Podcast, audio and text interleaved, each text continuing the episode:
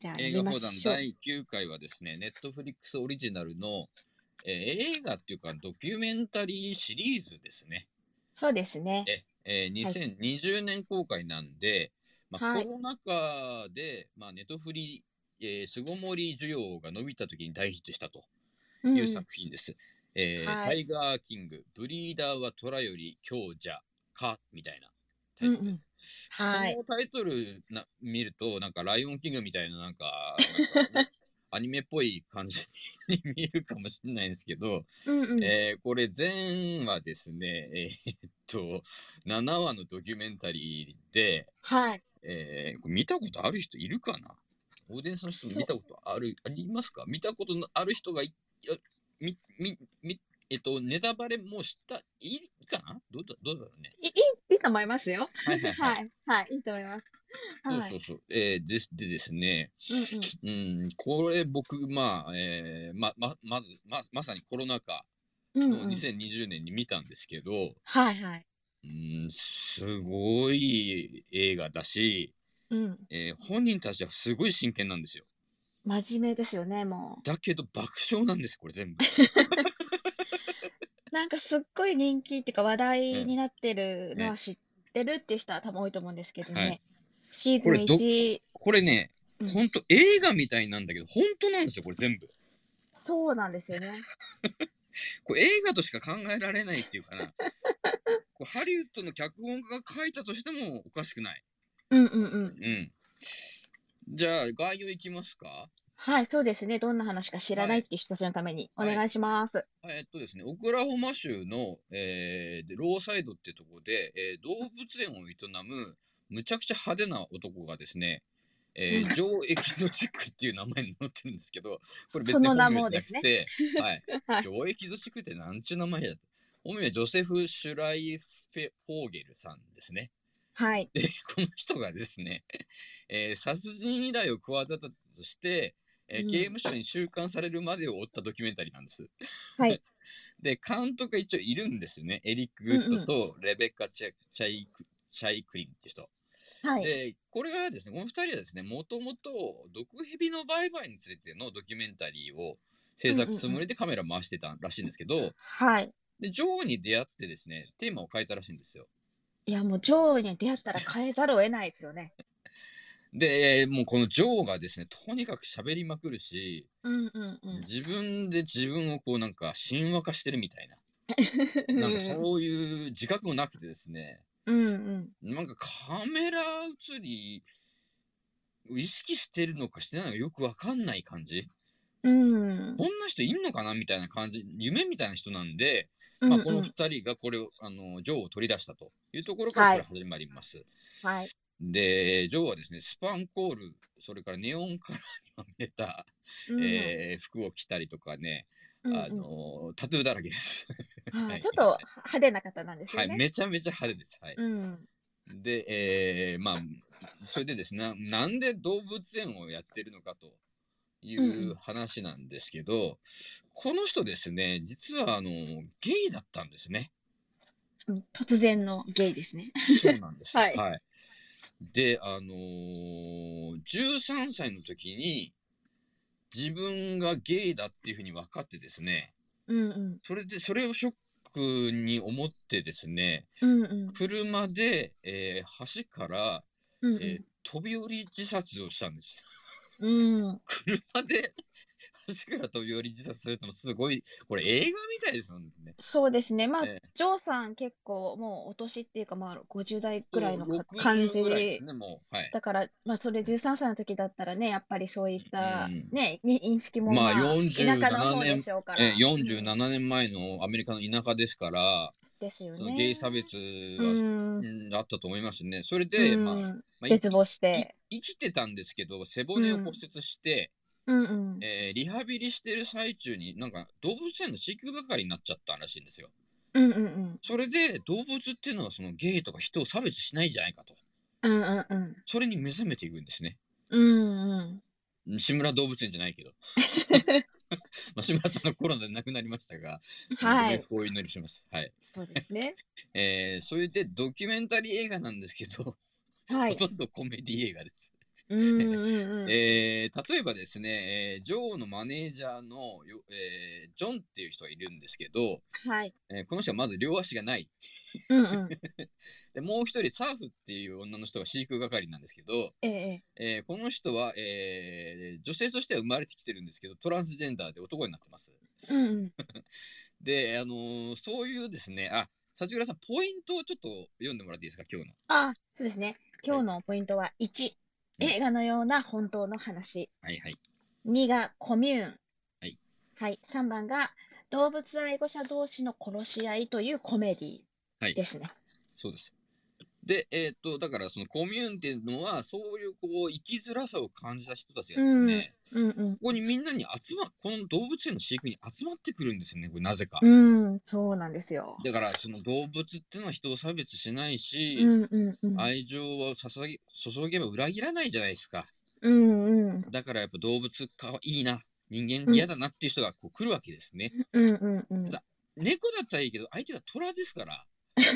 大きな猫ですから。だか好きなら、猫だけそどの、ジョーンさんは足がないし、うんうん。両足ないんですよ。そうなんですよね。両足ないですもんね。で、このサーフという人もですね、えっと、カメラ回ってるんですけど、うん。うんライオンに噛みつかれるシーンが本当に映ってます。うんうんうん。で、手首が食われてしまいます。そうなんですよ ね。痛々しい。ももちろん、あの、モザイク入ってますけど、 あの、カメラ回してたら本当に食われちゃったんですね、手首を。うん。シーンがありました。はい。まあ、結構冒頭の方ですね。うん、冒頭でしたね。で、えっとですね、えージョンさんはですね、結婚はしているそうです。はい。だけど、結婚相手が2人いる んですよ。うん、そう。でそうなんですえー同同時に暮らしてるんですね。うんうん。で、2人とも男なんですよ。 うん。なんていうか、あの ーゲイだから、まあ、結婚相手も男、夫っていうのもわかるんですけど、うんうんうん。うーん、まあ、このジョンさんもすごいマッチョで、全身入れ墨のすごい人なんですけどはい。ね。はい。はいそうまあまあまあ、ちょっとスキンヘッドみたいな感じで。そうなんです。ちょっと歯がないんですよね。で、あの、男性器のところにも入れ墨してたうりとか、んうんうん。でその男性器の入れ墨が、えープライベートオウンド上エキゾチックって書いてあって、これは上のものって書いてる入れ墨が うんうんもうめちゃくちゃ愛です情よね。たっぷりですよ。えー、って。ほんまかいなって。で、あのーもう一人の旦那もいるんですけど、この人は若くて、まあ、美青年、トラビスって人なんですけど、うんうんうん。でね、3人で結婚式同時にするんですよ。はい、してま した。そのシーンもありましたもんね。これね。ただ、ジョンっていう人は、これ、歯が全然ないんですね。ない。あのーまあ、はっきり言いますけど、この人、しゃぶ中です。うん、間違いないです。えーそ れからですね、で、えっと、若い方のトラビスっていう、まあ、奥さんというか、夫というか、うん。は、えーマリファナをいつも吸ってぼーっとしてます。うんだけど、 だけどですね、 はい。旦那さんというか、主人の女王エキゾチックはですね、うん実はすごくドラッグに厳格なんですよ。うん、もう意外と。うん。で、ルールもすごい決めてるんですね。おおだけど、そのルールが変なんですよ。え ーこの日はシャブをやる日、この日は、えーマリファナを吸う日、ここの日はお酒を飲む日ってきっちり決めなさいって言ってるん ですよ。あーなんじゃまそのあルちゃんールっていう。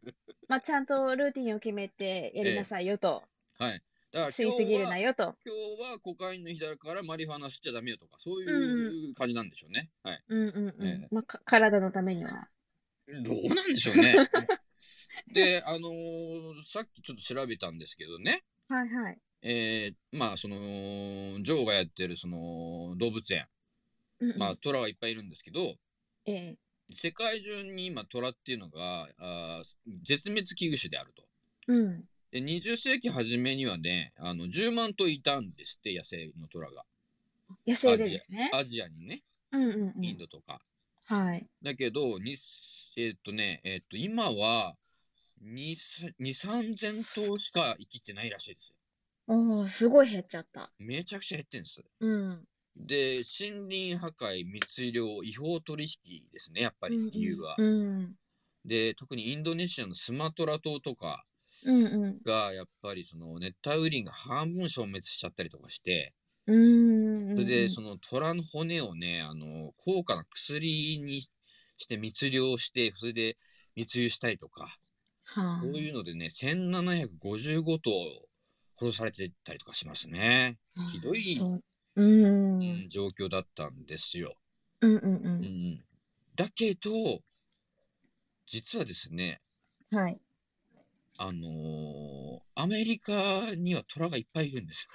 不思議ですよね。これがまたフロリダにいっぱいいるっていうそうなんで不す。思議。はい。なぜだろうかと。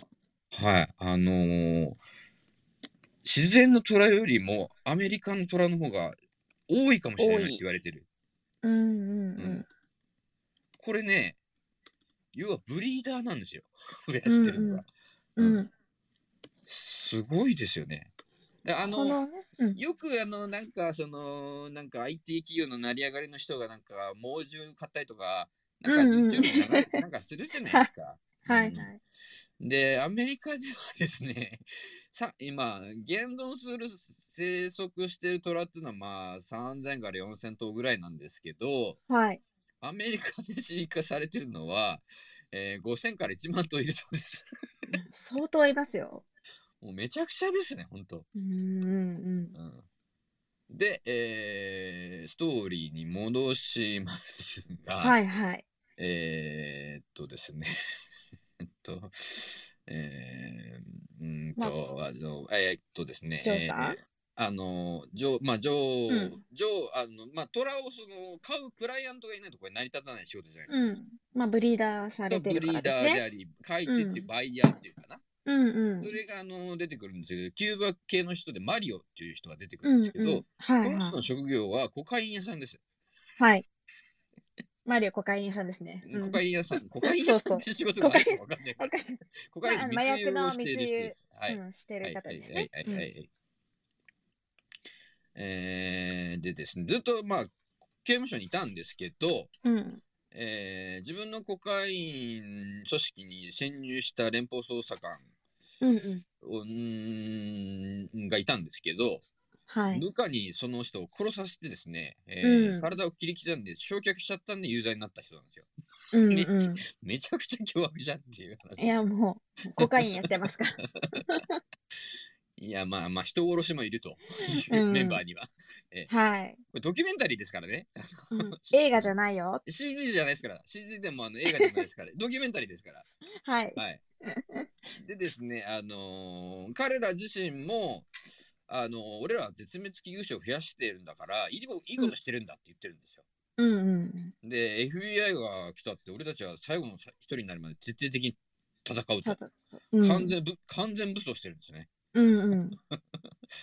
でマシンガンだけじゃなくて爆薬とかも持ってるんで すよすごいいや、もう本気ですよね。ごいもう最後に弾がなくなったらもう撃ち合って自分たちを撃ち合って死ぬとかそこまでなんか、うんううんん絆をね男たちの友情友情の愛情なのかなまあよくわかんないですけど、うんうん。うんまあ、そういう話なんですが、うんうん。まあその冒頭言った上役の地域が逮捕されたっていう話なんですけど、はいなはい。んでこれ逮捕されたかっていうところのそこですよ。ポイント3つ目もう一回言ってください。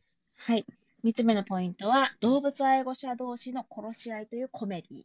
そうなんです。あのですね、その女王が殺し屋を頼んで殺そうとしたのが、キャロル・バスキンっていう、まあ、中年の女性なんですけど、はい。動物愛護団体の、まあ、そのなんていうかな、VIP なんですね。うんうん。まあで、富こ豪の,、の方ですよね。うんうん、この人もあの YouTube 番組持ってて、うんうんうん。えー毎回その100万再生を超えるっていう、すごいカリスマなんですよ。うんうんで、その愛護団体はビッグキャットレスキューって名前で、うん。はい。まあ、ビッグキャットレスキューですから、まあ、虎とかライオンとかうんそういう感じですよね。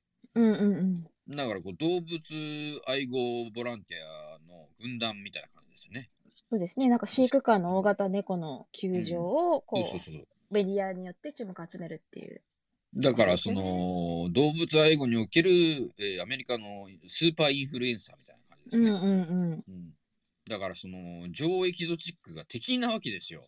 そうですね。うんこのキャロルにか関してはジョーが。うんうんうんうん。でジョーとキャロルが対決をするっていうのがこのうん、中盤からの流れかな。うんうんうんう。うんん、で、えっと、例えばですね、女王が、まあ、虎を使ってこうイベントして、まあ、お客さんを呼んだりとかするわけですね。うんうんうん。そうするとキャロルがそこに行ってですね、ひどい動物虐待をやってればって言ったりとかですね、うん。えーそのジョーの動物園に行ってこうなんかアナウンスしたりとかうん。警察にこう働きかけたりとかするわけですよ。うんうん。であと政府に働きかけたりとかね政治う家んとか、うん。はい。それでえーアメリカの国内でトラとかライオンが販売したり個人的に買ったりするのはうん禁止にしろとそういう法律を作ろうとするんですね。うんうん。でけどそれやられたらその女王の楽園コミューンは終わっちゃうじゃないですか。はい。タイガーキングイズデッドですよ。 そうですよ。うんだからこれもうジョーにとってはキャロル・バスキンがもうし宿命のライバルになるわけそうです、そうです。うん。だからこう対抗するためにですねジョーもインターネット番組を始めるんですよ。あ YouTube の番組をね、さ YouTube 番組れてたり。、ううんん。あの結構豪華な、ね、番組作るやってるんですよねおうん金うんって、うん。そうななんです。 んかこう本当に番組っぽくやってるんです よね。そうなんですあよね。のなんかうスマホ使ったっていう感じじゃなくてこうちゃんとスタジオでなんかアナウンサーみたいなのもいて、うんうんうんうん MC やってみたいなちゃんとそういう番組やるわけですよ。はい。でまあここからがまたすごいんですけどそのキャロルをキャロルさんを攻撃したジョーがですね、まうんあ、あるものを発見するわけです。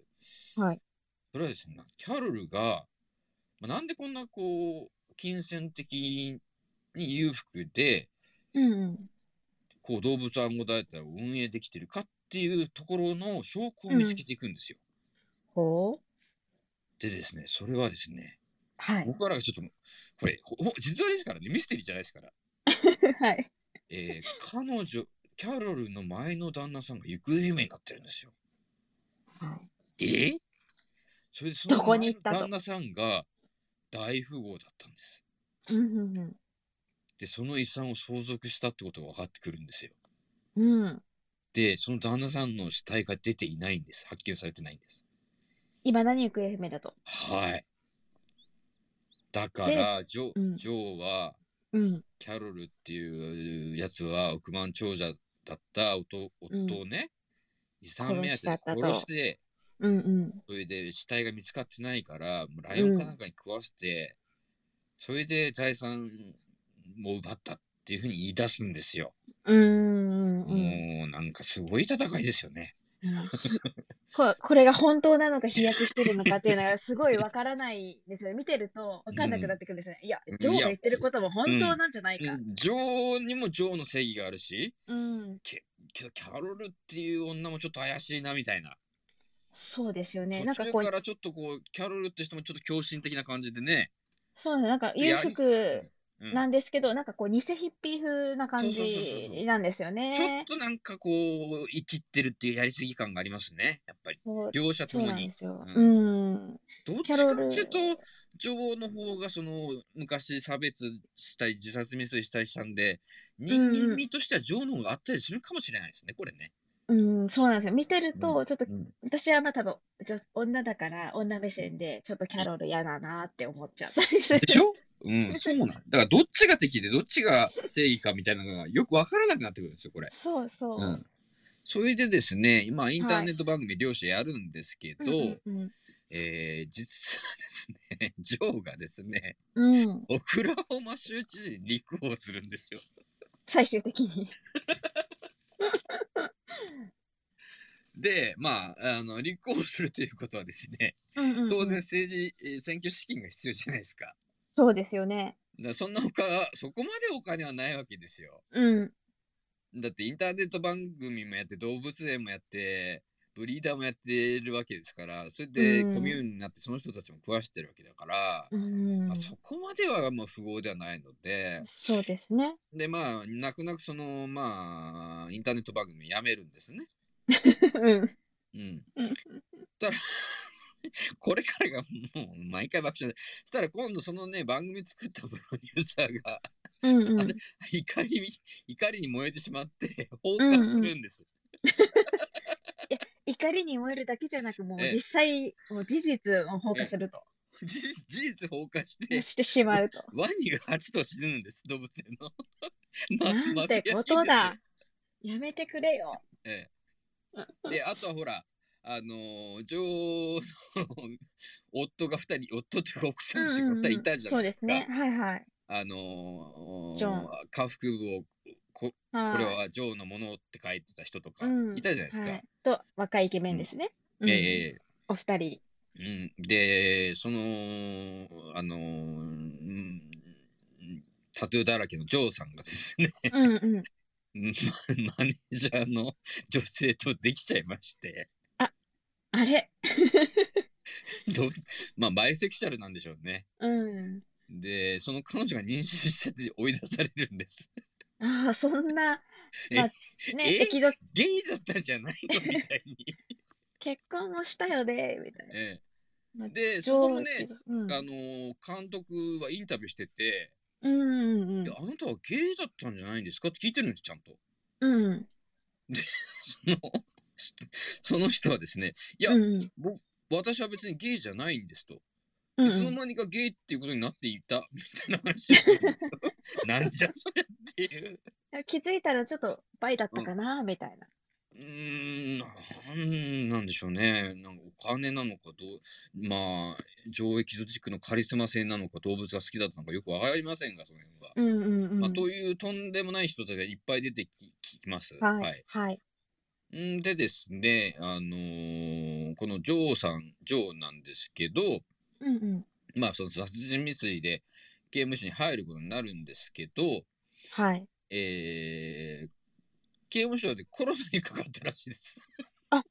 え、今収監されていらっしゃるん ですね。コロナと闘病中だったらしいです。治ったかどうかはちょっとあれですけど、うん、うんうんうん。えー、2020年4月2日の、えー、ツイッターで、うんうんあタイガーキングスタージョー・エクゾティック is in、uh, coronavirus isolation、uh, according to his husband って書いてありますから、 えー彼の夫ののせいうんでコロナウイルスにかかったというふうなんなと。ツイートがあります。2020年4月2日に。はい。ああ、そうなんだ。まあ、ジョーさん、いつもはい時代の先端をい行く方で。はいえーこれね、よコロナに見もて見てると、えー面白いですけど、頭おかしくなってきます、だんだん。見てる方が。うんううんん、そうですね。うん、でその動物愛護のキャロル・バスキンの方もですね、うんうんうん。まあちょっとこうまあぽっちゃりした体型でまあちょっとさっきうん立浦さんが言ったヒッピーみたいな感じの服着、うん。なんかサイケな服着てうん。なんかちょっと怪しい感じなんですよね。怪しいんですよね。なんかこう、なんですかね、あの、キャロルの方もボランティアスタッフをいっぱい集めて、うんでもそれの中には階級があったりしてですね。うんうんで、うボんランティアですから、わずかな金額しか払ってなかったりとか、うん、まあ怪しいですよね。なんか怪しいんですよね。で、えー、ジョー、まあ、ジョーにも擁護する人がいるんですね、一応。うんうんうんでその同業者のブリーダーとかもやっぱいるわけですよ。うんでとドク・アルトルっていう人がですね、えはーいテレビに出演する結構有名な人で、うんうんえー、とジョーに結構影響を受けてる人物なんですね。 うんうんでまたこの人もすごい人で、うんえー、とちょっとまあまあ事実なんで言うんですけど、うんうんえー、処女の人を集めて従業員にしハーレムを築いているっていう異常の人です。そうですね。奥さんが何人いるかわかんないみたいな。はい、処女しかことをね集めてないんです、うん従業員に。はいはい。で何度も告訴されているのに捕まっていないっていう、えー、なんというかよくわからない人です。はい、うーん。で、えーこ の3人でですね、この3人の話だけでもう結構お腹いっぱいなんですけど、まだおかしい連中が何かと登場します。はい。はい、 えー、えっとですね、うーんもうまるでブレイキングバットみたいな話なんですけど、はいえー、まあ、ジョーはですね、まあ他にもやばいやつと手を組んだりとか、うんうんまあ、。さっき言ったその知事選に立候補とか、うんうん。あと、大統領選も出ようとしたりとかしますよ ね。 もうむちゃくちゃです。まあ、そう、俺のね、虎はをい守るためにはもう政治からやらないと、そ法うだ律からを法律変え変ないえられと、たとらやばいんで、もういう政治ことでが、すもんね。はい、せ共和党でしょうけど、どうせ、うんうんなうっん。て、もう政治を変えると。うんうんうん。政治家にならないと法律変えられないんでね。そうですよ。でですね、えーっと、うんまあ、このうん動物愛護者同士の男女、男女なのかな、まあよくわかりませんが、の対決うが、ん。えーこれがまあ、うん映画みたいだけどフィ、えー本当だといはうとい。ころがまず面白いし、うんうん。うーんとアメリカでこう、アメリカの、まあ、オクラホマって僕、い一回行ったことあるんですよ。おう。タルサっていうオクラホマ州のあのはいはい町に一回だけ行ったことあるんですけど、うんうんうん。まあ、のんびりしてます ね。なんいやももうななんいんですかよ。、うん。えすごい自然の風景がバーッと広がっいてや、るいようないと感こじですの。よ。うん。いいとこなんですけど、本当にのんびりしてて、何にもないとこですよ。うん。ただ、そのタルサっていうのは昔黒人の大虐殺があったりとか、うん。結構黒歴史があるんですね。うんうんううんん。でまあまあそれはちょっと関係ないですけどまあそういうオクはいラホマっていうのは結構そういうあの南部なんでねうんう黒ん。人差別がひどかったっていうところですね。はい。で、えーそうですねあのまあ麻薬やったりタトゥーやったり足食われたり、 えー放火したりワニが蜂と焼けたりまあめもうなんかめうん選挙出たりまあめちゃくちゃな展開をしますが、うんうんえー今度2020年4月10日の、えツイッター Twitter でのネットフリックスのツイートで、うん。えー The Tiger King and I, a Tiger King after show hosted by Joel M- McHale and featuring brand new interviews with Joe Lake, uh, Joshua Dyer, John Flannery, staff uh, Eric Cole, Rick Kickman, and uh, Jeff Lauren Rowe will premiere April 12って書いてあって、うん。えーっとですね、映画化し ?4 月10日にインタビューを、えー、ネットフリックスでタイガーキングとなんか、えー、受けてるっていうのがあるんで、うんうん。音出しましょうか。 I'm はい Joel。McHale. There's a documentary series on Netflix called Tiger King. これね、あのーお腹のところにネットフリックスっていう入れ墨入れてます。あそうなんだ An eighth installment called The Tiger King and I. It's an after show hosted by me. I talked to a lot of people involved in the project. Jeff and Lauren Lowe, Saf, Eric Cowie, John Finley, John Rinke, and Rick Kirkham to see what's happened in their lives since the release of the series. It's eye-opening and hopefully funny.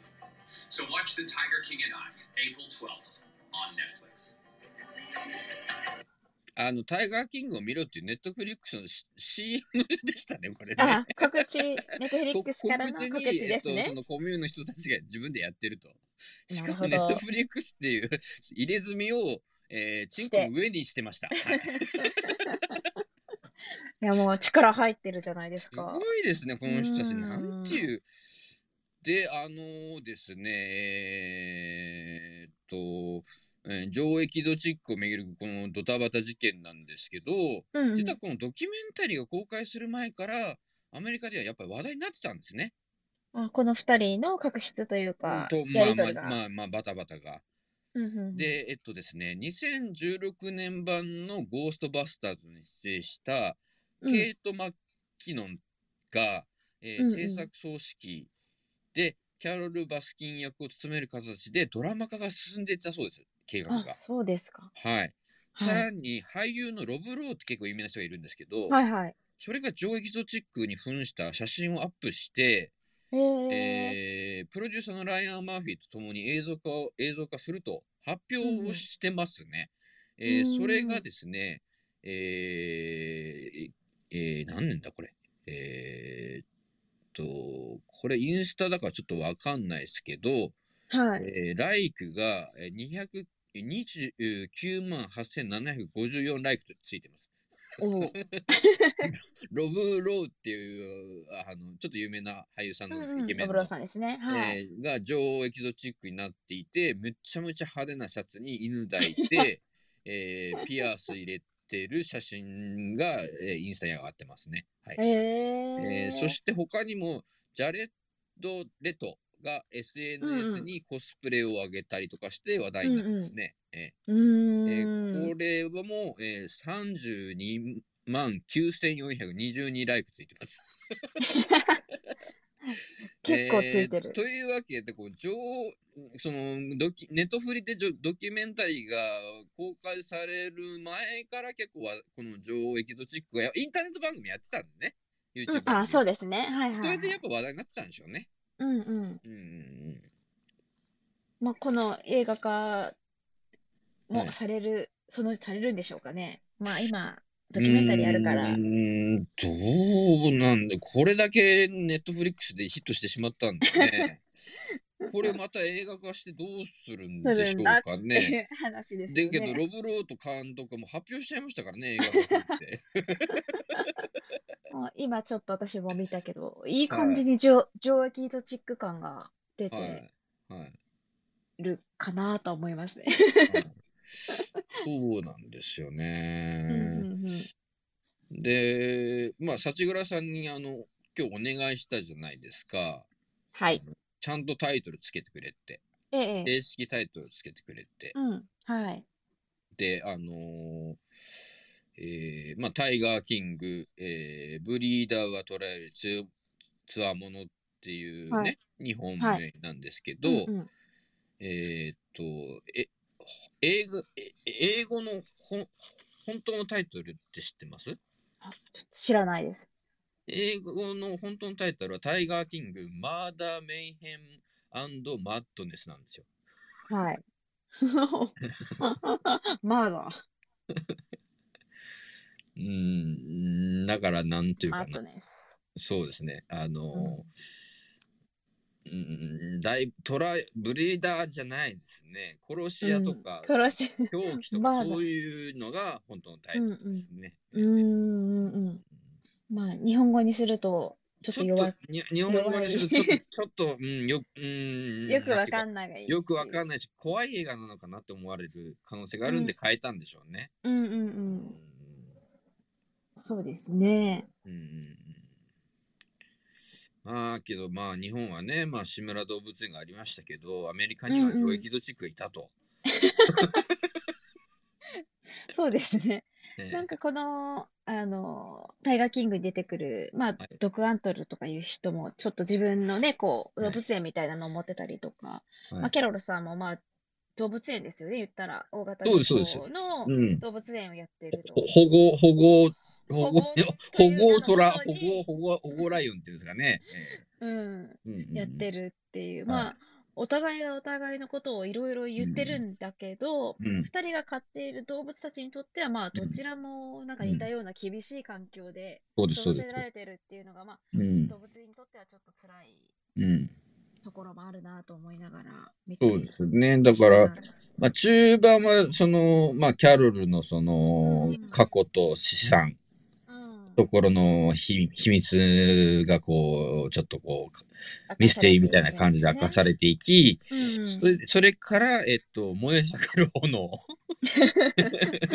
ん、炎といが。う,、え普通にえという話、うえーんうんそれでピンチに立つ女王に、えーある投資家が救いの手を差し伸べたりとか。おうで、それから、えー第5話が、えー政治に乗り込んでいく女 王。そして私生活で大きな悲劇、まあ、例のあれですね。あの例のね、ええあのお夫が夫が奥さん浮気ええ浮気した浮気事件。浮気事件ですね。はい。ええで、そのコミューンの中での人間関係がこう亀裂が走っていくうんとうんうんうん。いう,、こうピンチですね。うんうんうんエキゾチック上エキゾチック王国にそうでとすっては、そのね。こうもうなんていうかな崩壊動の物たち始まりというか。そう動物たちと私たちはこう差別のない世界で暮らしていくんだというふうに作ったこれでだったんですけどその人間関係もやっぱりいろいろ崩れていきます。うん。で第6話は、えー FBI が捜査に乗り出します。おお、ついに FBI がついに乗りあ込のみます。 FBI に対決あのき来られても対決する武装ししていますからね。うんうんとう言っん。てましたが FBI がついに動き出します。はい。そして最終話の7話が、えーまあまあ、すえー氷結の時を迎えるジョーなんですね。うんうんうん。で、けど物語はこれで終わりではないです。はい。はい。ジェフはあの新事業をやるんですけど、暗礁に乗り上げるしま、します。 はいなんと。はい。そして動物園の元従業員たちも、うんうんえー違った人生を住んでいこうと。うんうんするところで一応終わりというところになってはます。いは。ないるほどはい。これですね、タイガーキングはシーズン1が7話、シーズン2も配信されてて5話あるんですそようね。そうですね。はい。うんはい。はい。さらには、この最新作がタイガーキング独眼取る、つわものにつきっていうのも現在配信中はい。なんですよ。そうですすごいですよね。すごういんこう番組として続いている、はい。みみんな見たがってる、こそうのです。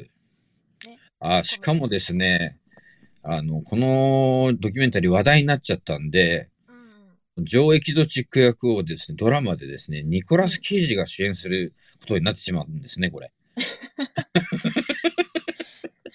あロブローはどうなってしまったんでしょうかロブローはかなり気合を入れて、あの ええ写真を撮っていたねえ、のもうに、発表してイン、SNS に写真まで上げてましたから、本当ですよ。はい。んで、ブライアン・グレイザー、ポール・ヤングが創作そう、えー制作総指うん。揮。んで、脚本が、えーまあ、脚本がショーランナーって人がやるみたいですね。あそうなんですね。まあ、あの、で、日その本、ケイニコラス・ケイジ主演のドラマとは別に、うん、また新しいドラマの超エキゾチックって企画も準備中らしいです。もう、ジョーさん、大人気じゃないですか。もうキラコンですね。やっぱ面白すぎあーますからね。まあ、面白いですよね。あの、ええで、あ本人もの面白い。敵役のあのおばはんはですね、うんゴースキャトロバルスターズのあのコメディ女優のケイト・マッキンノンが主演。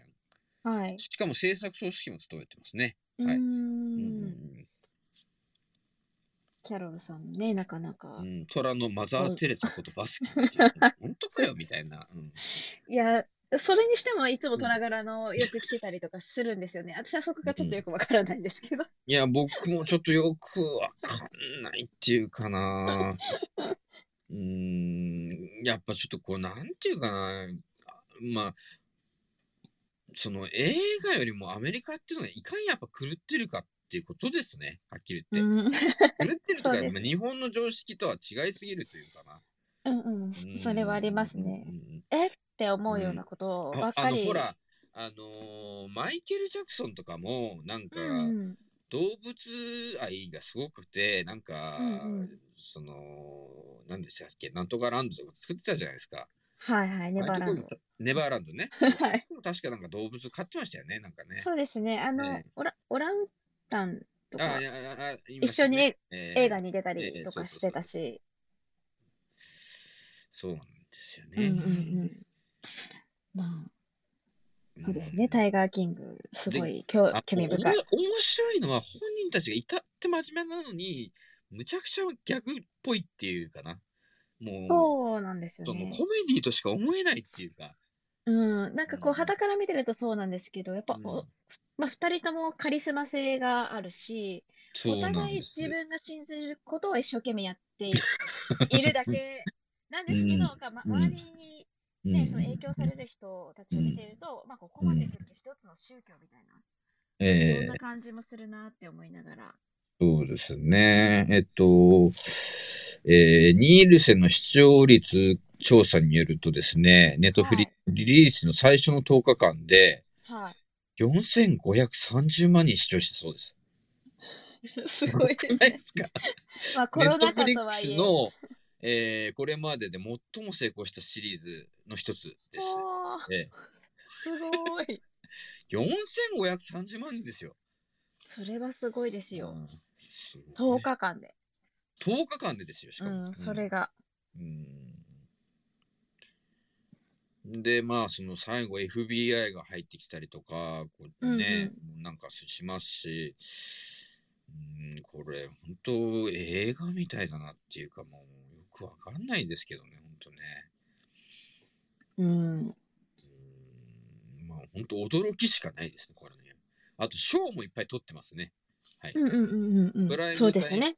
タイムエミー賞2020年での、うーん、賞は取れてないですけど、ノミネートはいっぱいありますね。やうっぱりん。で、あと、そうですね、あの、あのキャロル・バスキンというおばはんの方ですね。はいはい。えー、まあ、あの、その、ちょっと疑いをかけられるじゃないですか。うんうん。それは、それに対しては映画のその制作者に裏切られたっていうふうにちょっと言ってますね、コメントとしては。あ、そうなんですか。信頼して喋ったのに、うんうんうんで。私がそのあたかも殺人して遺産を奪ったみたいな感じで描かれたのはちょっと、あとはいかないとう。ん、そう納得がいかないと。もうちょっいうふうとにこれはもううん、否定してる、してそういでらっすしゃるんですそうね。ですうんうんうんうんで、なんていうかな、うん、人道的、その、うん、な別に私はそのそんなことやっていないと。うんうん。うんうん真実ではないと。うんうん。うん。うんであと、あのーまあ、虎とかライオンに関しては、うんうん。この檻の中で苦しませるのはもうねおかしいと。うんうん。うん人道的にその安楽死させるべきですって言っててこれうん動物愛護として本当にいいの、 逆にいいのかなと安楽死させる方が悪いんじゃねえかと思ってうんうん。この人もちょっと狂ってますよね本当ちょっといいつもなんか目がとろんとされて、だマリファナやってんじゃないですかねそうですね。え ええからお互い様ええな二人のようなええ感じもしていますね、はい私は。はいはい。これでも興味深い。うんね、そのアメリカの大型猫業界っていうのがあるんですけど、はいはい。まあそれがですね、えーポッドキャストシリーズでうん結構人気があるそうですね。そうなんだ。えー大型猫だから、ライオンとかトラとか。そうですヒョウね、そのそういうチーターブリーダー業界とかね、うんだからアメリカが一番へ今、ートラがいっぱいいるんでね、うんうんそのポッドキャスト番組もあるみたいですね。うん。へえ。えーあとですね、えー、ネットフリックスシリーズに続いて、うんうんその例のポッドキャストうんうん。で、ジョーに関することで、うん。えーなんかこう、ツイートがあったんですけど、はい。虎に殴られたサフはトランスであり、サフと呼ばれることをのむの好み、うん。彼、スラッシュ彼のうん義手を使用していると繰り返し言っうた。ん同じようにしてください。メディアはこのシリーズをミス・ジェンダーとデッドネーミングサフェサフェリーについて批判しました。うん LGBTQ ネーションはネットフリックスによるサフェリーの扱いを GLAAD との最近のコラボレーションと対比 LGBTQ メディアウォッチドッググループエンターはエンターテインメント業界におけるトランスジェンダーの認知度を高めるキャンペーンっていうふうに、うんうんえー言ったりとかもしてます。よくわかりません、もう本 当に。虎うのん、虎の問題じゃなくて、この LGBTQ の問題にもなってますから、もう。うんうん、まあね出てくる方たちがそういったね、あの背景のある方も出てるし、まあはいそっちにも焦点当てようみたいなはい、そうなんでとす。こはろい、もあると。はい、はいそうです、そうなえーというわけで、もう54分なんで、そろそんろだ。、ああ、もう、もうタイガーキングにつはいいてね、喋、りましたけど、はい。えーお二人しか今日はリスナーいませ んが、ご意見いかがでしょうかご感そう想でとすか、ね。見たことあるよとか、見てみたいとかうんあれば、ひこ紙飛行機かコメントを。うん。でもあれですよね、もうネットフリックスで配信されてるので、あのはい、しかも、あ、の、 Netflix 加入こ皇族の、あの、うん限定シリーズが、あの、制作中ですから。うんううんん。もう続々とあの見はいることがいでっきぱいまる。だまだ出てますから。はい。はい、そうなんですよね。はいね、このドクアントルさんっていうのも出て、うんタイガーキングの中で出てくるんですけど、その方のどあの最新作もあるそのうですでね。それもそうですよなんかだってそうです今度、アマゾンプライムでも、その、うん今度対抗してやってますから。ネットフリックスと対抗して、この、このネタで。はい。 そうなんです。やっぱはいすごい人気なんだ。はい、もうキラーコンテンツですね。はい。うーん。まあね、ほら、猫科の動物はやっぱ人気がありますからね。 まあ人気はあるけど、まあ、こんな人たちはちょっといないと思いますけどね。はい、そうですね。まあ、本当に私の周りにはもう必ずに、必ずいない、いない感じの人たちなんで、まあ見てるだけで面白いですけどね。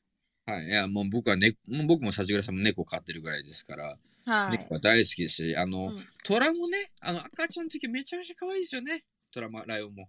うんうん。うんあ紙飛行機来ましたはあ、ちょっと待ってくださいね。いはい。えー、なのでこれまだあのいろいろ多分あの作品が作られたりとか今度劇場版「タイガーキング」とかもできるかもしれないですしうんうんうんうん。あとあのふ2人ともまだ生きてますからね。こうんう今後まん、だそうですよね。まだカメラ回してる可能性もありますね。そうですよね。うん、ゆねるさんには飛行機来てないですかでないですね。じゃあ総評いきましょう。はい。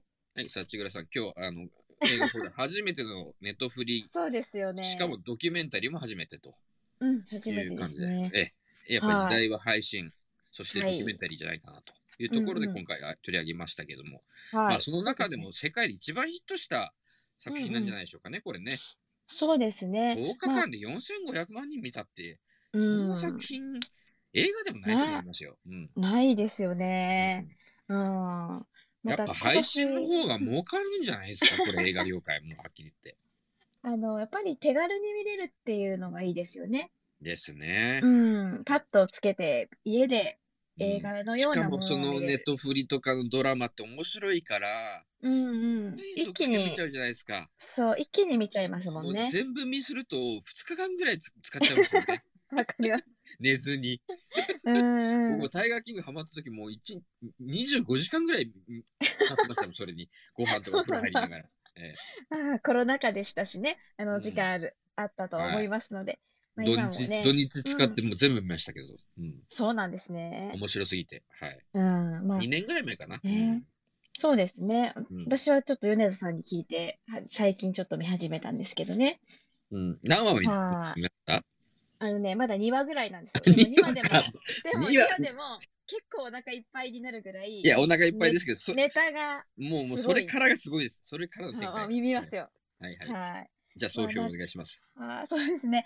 あの、まあ、寅年ということでですね、皆さん今年見たらいいんじゃないかなと思うんですけど、はい。あの、まあ、女王っていうのは、まあ、資金繰りに苦しむ、なんかこう、悪い男っていう感じで、なんか描かれているのかなと思いきや、なんか、すごい、ね、トランスジェンダーだったりだとか、そういったところで人間味のあふれる、やっぱりカリスマ性のある方だなっていうのは思ったし、あの、まあ、本当にお互いが信じることをただ一生懸命やってるっていうほ、いうのが、ちょっと方向を間違っちゃった2人のこうバトルというのも、まあ、ちょっと面白い作品だなと思います。配信なのでね、皆さんた、あの、見たい時に見れると思いますので、ぜひぜひ見られたらどうかなと思います。はい。以上です。僕はですね、ネットフリックスのこの、えー連続ドラマ、えー一番最初にハマったのはハウス・オブ・カードでしたね。あ、そうですか。うん、あのー、大統領、大統領選をめぐるサスペンス。うん、あれ、見ましたまだ見てないです。ハウス・オブ・カーズは見てください。もうめちゃくちゃ面白いですよ。わかりました。あれも見出したら一日潰れます。めちゃくちゃ面白いですから。うんうん、はい、止められないです、あれも本当に。わかりました。えー僕の総評ですけど、はい。まあ、えーまあ、前編変な人が出てくるし、うんうん。うーん、動物愛好者同士が戦争をやると、うん、しかもその YouTube 使ってっていう、うんうんメディアも絡んでくるし、うん、しかも選挙に出ようとしたりとか、うん、あと殺人を企てようとしたりとか、FBI が乗り込んだりとか、うんうん。本当にこう映画みたいな脚本があるかのようなドキュメンタリーで、本当に手が食われちゃうシーンが撮られたりとか、もうショッキングなこともあるうんうし、んもう目が離せない、ううんうんんまあ最初のファーストシーズン8話なんですけどね、うんえーまあ、うんままずはまあ皆さんに見てほしいなとうんいうのがあるのと、うんやっぱアメリカのちょっとこう暗部っていうかな、うんうん特にその南部、ウクラホマ、っていうところの、うん、まあ古くは南北戦争から続くそのなんていうかな南北戦争っていうのは本当はあの英語ではシビル・ウォーっていうんですねはい。だから南北じゃないんですようん。でうーんだからな南部の人がなんでこういうこう感じで、えー独立しし戦争みたいなややったかというと、うあのん。綿花の栽培で基本的にはあの生計を立てる人が多くて、まあのうん農作業やなんですね基本的に収入源が。うん。でその昔はそのトトラクターとか機械がないですからうん。うんそ。れでそのアフリカから黒人連れてきて奴隷にして作業させてたっていう歴史があるんですね。うん。うん。で北部の方が、えー奴隷撤廃を、まあ、リンカーンが言ったりとかしたじゃないですか。うん。うん。それでまあ戦争になるわけですが、うん。だけどやっぱ根強くその、えー黒人差別っていうのはずっと残っていて、うん。で、まあ、キング牧師が出て公民権運動しますけども、まあ、彼も殺されてしまいますし、うん。まあ、近年で言うと、ブラック・ライブズ・マターもありますし、はい。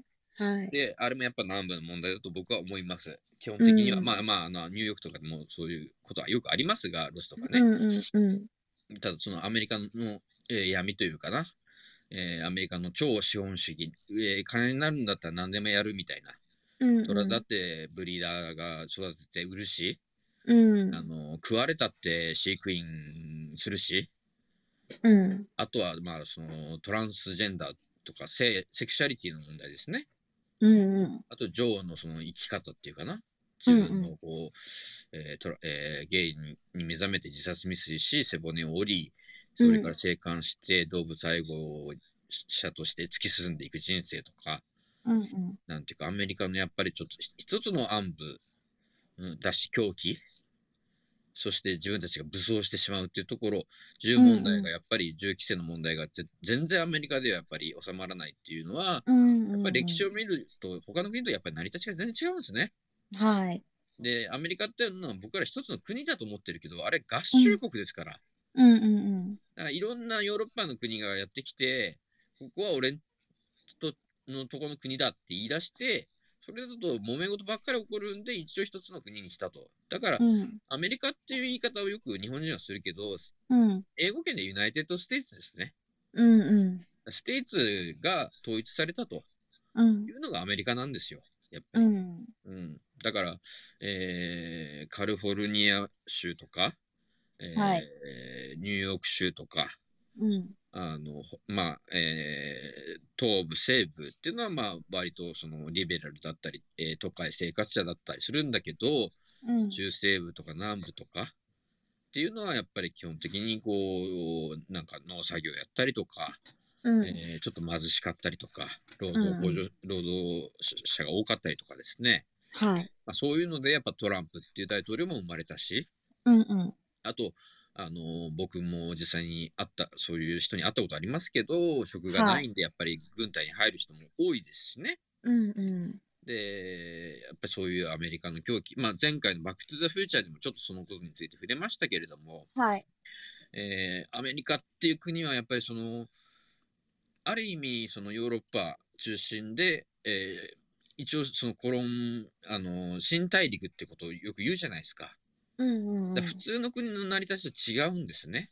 はい。あの普通の国っていうのは土地土地を治めている王様とか貴族がいてうん。それがだんだんこう近代化して民主化して、うん。えー民主主義になったり資本主義自由資本主義になったり自由市市場経済になったりしたんですけどうん。うん。アメリカっていうのはまあ意図的に恣意的にその国を作ったと。うん。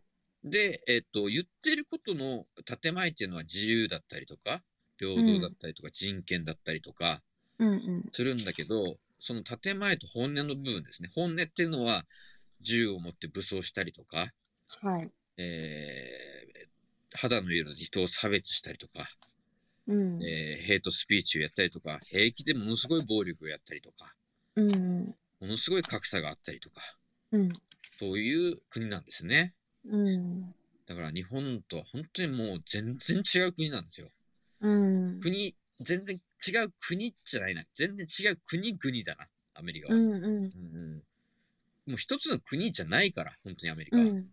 はい。うん、州に州が一つの国なんでね、本当に。うんうんだってアラスカとかハワイとか全然違う国じゃないですか、 大体。うん。そうですね。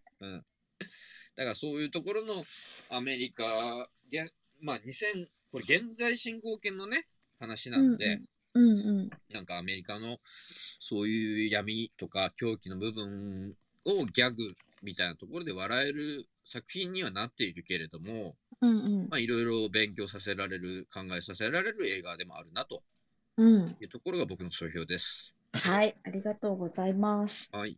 じゃあはい。宣伝告知タイムいきましょう。はい。それでは、じゃあ今日ですね、ご紹介する映画は、えっと、中川俊監督のカランコエの花をご紹介します。えっと、あらすじですね。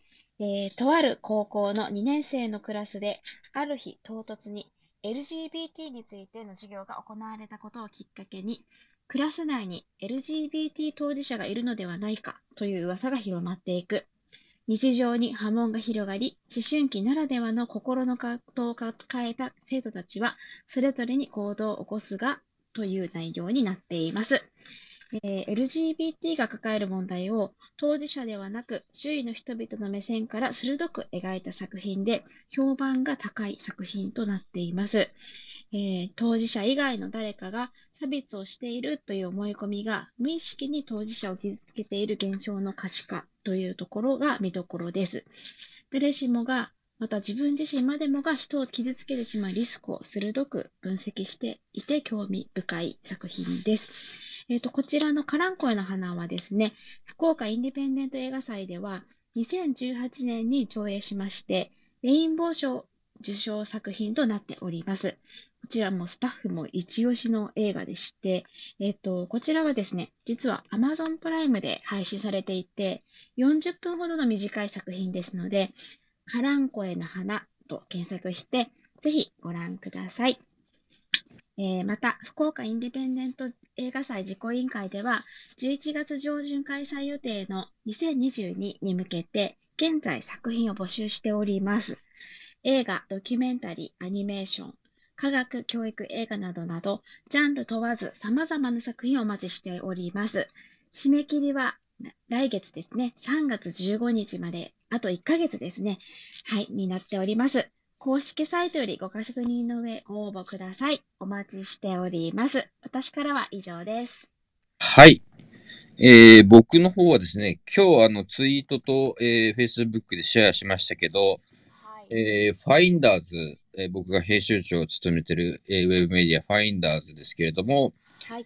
えー浅草キッドの水戸橋博士さんが、えーうんうん連載を、えー持ってくださってるんですけど、はい。えーそれもネットフリックス、えーオリジナルの映画について語ってくださってます。はい。もう題名そのもの、浅草キッドっていうタイトルなんですけど、はい。えー劇団ひとりさんが監督です。はい。実は劇団ひとりさんはあの、たけしさんがやられてた元気が出るテレビの、うんうんえーから出てきたあのよ芸人さんなんですよ。はい。で、たけしさんにやっぱり憧れてるんですね、すごく。うんうん。で、たけしさんのその自伝映画を、やっぱり撮るのは、と、と、誰かが撮らないといけないみたいな、うんうんそういう使命感で、えー撮ったのが浅草キッドという映画なんですけど、はい。えー、たけしさん役をですね、えー、柳楽優弥さんがやってますが、はい。この柳楽さんの 演技が凄まじいんです。うん。あの、松村邦弘さんっていあのいるじゃないですか。たけしさんの役、ものまねやる。はい。松村さんが演技指導して、えー。柳楽優弥さんがですね、たけしさんの完コピやってるんですよ。うんうんうん。だからあの首をよくこうひねるたけしさんの癖もそうですし、はいはい。ちょっと猫背でガニ股気味に喋る感じとうか、んうんうんうん。あのーもうほんと完璧にね、たけしさんが憑依してる演技を柳楽優弥さんがやってるんですね。うんうん。で、その、えー記事を、えー水道橋博士さんが直筆で書いていただいてます。はい。ぜひ読んでいただきたいですね。はい。ちょっと楽しみですね。読むの。はい、はい。で、えー次週なんですが、うんうん。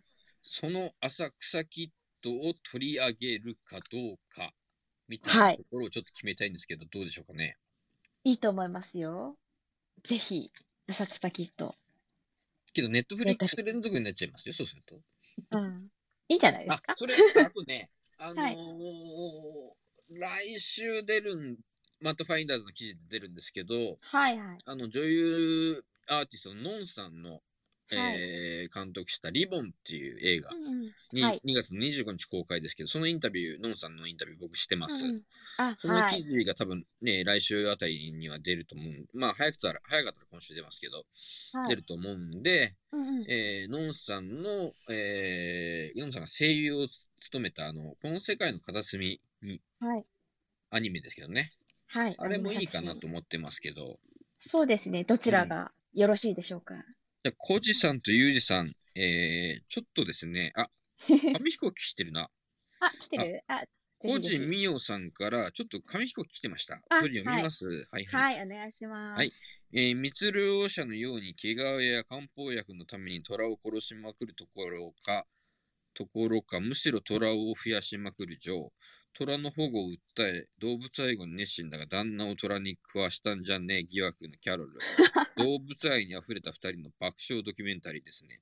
ジョーとキャロルのスタッフ陣は、漏れなく洗脳されていて、 宗教団体のような集団になっているのも興味深かったです。一般社会ではまともに生きることができない人たちが文句を言うことなく働く姿に驚きを感じる反面、彼らには唯一の居場所のようになっているのかもしれないと感じましたと。本当その通りですね。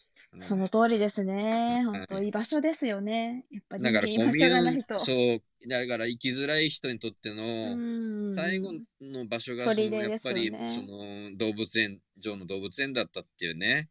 うんうんうん。だからそこをやっぱり奪われるっていうのはやっぱりねえその動物しかも動物愛好団体から 潰されそうになるっていうのがもうなんていうかもうやるせないでですよすね。うんやるせないっていうかなうんまあまあうんそのしうんなんというかまあはいというわけで あの今日リスナー2人しかいませんけども、えーうんうん来週えっ、えーと浅浅草キットかきっ、とか、えーそれかこの世界のこの片世隅界の片隅どっちかがどっちがいいでしょうかいいですかじゃあ、まず、えー、いきましょう。えー、浅草キットがいいと思う方、 えー、えー、挙手し、挙手か、あの、紙飛行機紙飛く行だ機さい。で。どうぞ。ううううう来たかなどうでしょうか。どうでしょうどっちがいいかなゆうじさんはいかがでしょうかどっちがいいでしょうかない、ゆうなじい。さん、ゆうじさんから浅草ときました。じゃあ、このか、お、お、あ、来たお、いお来ましたね、紙飛行来機た。え、はいはい。はいちょっと待ってくださいね。あ、のんちゃん、あ、のんいちゃっん。てますね。あ、 いちいちじゃないですか。はい。じゃあ、もう、この世界の片隅にしましょう。はい。あれも、もういい映画でしたね、ほんとねい。やーもう私何回も見に行きましたよ、映画館に。いやー、僕も泣きました、本当に。 泣きました、もう。またはい見で見ないと。ははい。じゃあ、来週はこのこ世界の片隅に行きましょう。ははいい。。行きましょう。ははいい。今日は、じゃあ、あの、まあ、はいのんさんのね、映画、リボンうんうもん公開されるということもありますし、そうですね、はいラノンさんで行き、ま、い行くことになりました。じゃあ、い来週はこの世界の片隅に、今日はですね、タイガーキング、ブリーダートラより、つわものっていうのを紹介しました。ぜひ、ネットフリックスでご覧になってください。はい。また、あの、おは二人、あの、ポッドキャスト、えーはい。映画、あー映画放送やっておりますので、えー後から聞けますので、ぜひご登録お願いします。はいえーよろしくお願い Spotify で映しま画す放談で検索していただけると出てきますので、はい。よろしくお願いします。でよろしくは、お願いえーし今夜まはす失礼いたします。はい。ありがとうございました。あまりがたとうござい来まし週。た。ははいい失礼いたします失礼します